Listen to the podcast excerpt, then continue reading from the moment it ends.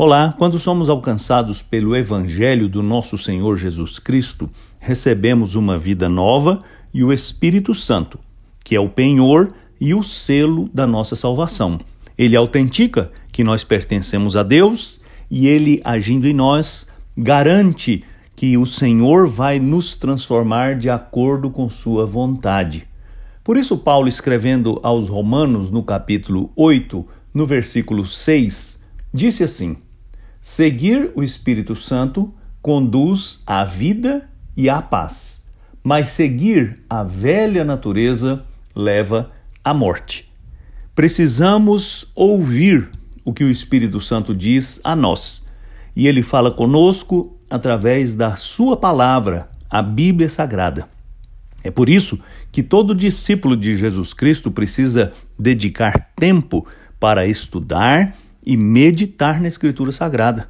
Ali, Deus, pelo seu Espírito Santo, nos ensina, nos corrige, nos anima, nos fortalece, nos educa e nos habilita para viver conforme a sua vontade. Seguir o Espírito é seguir a vontade de Deus, é saber que estamos caminhando seguramente para a comunhão íntima e profunda com nosso Deus e nosso Pai. Mas se deixarmos aqueles nossos antigos desejos da nossa velha natureza pecaminosa se assenhorar do nosso coração, vamos rapidamente nos afastar da comunhão com Deus, o nosso Pai. Não podemos permitir que isto aconteça. Precisamos dar ouvidos à voz de Deus precisamos ser corrigidos, precisamos andar de acordo com a vontade do Espírito Santo. E esta vontade é claramente exposta na Escritura Sagrada.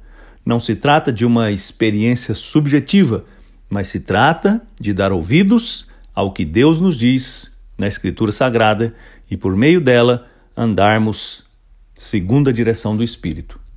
Eu sou Agnaldo Faria pastor da Igreja Presbiteriana da Moca, em São Paulo. Vamos orar. Ó Deus Todo-Poderoso, eu te peço que nos dê a bênção de ter os ouvidos e o coração abertos para atender a Sua palavra e assim seguirmos na Sua direção.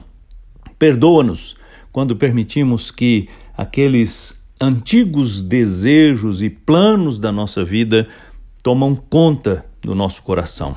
Corrige-nos eu te peço em nome de Jesus. Amém.